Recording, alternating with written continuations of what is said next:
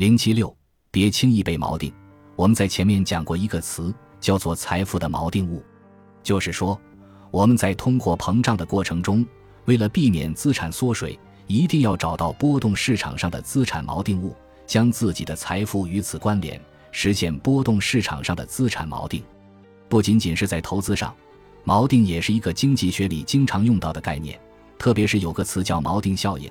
是指当人们需要对某个事件做定量估测时，会将某些特定数值作为起始值，起始值像锚一样制约着估测值。在做决策的时候，会不自觉地给予最初获得的信息过多的重视。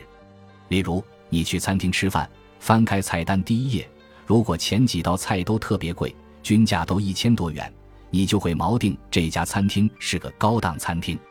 如果往下翻几页，发现这家的鱼子酱才三百块，不贵呀，那赶紧点。你去商场逛电视专柜，门口摆了一台最先进并且配置最豪华的液晶电视，上面标价两万元，没折扣，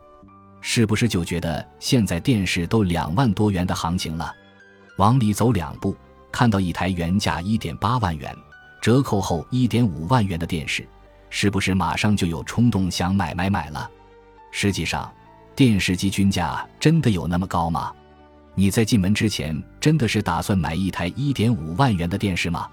之所以会产生便宜的错觉，是因为你的心理价位都被门口的那台两万元的神机锚定了。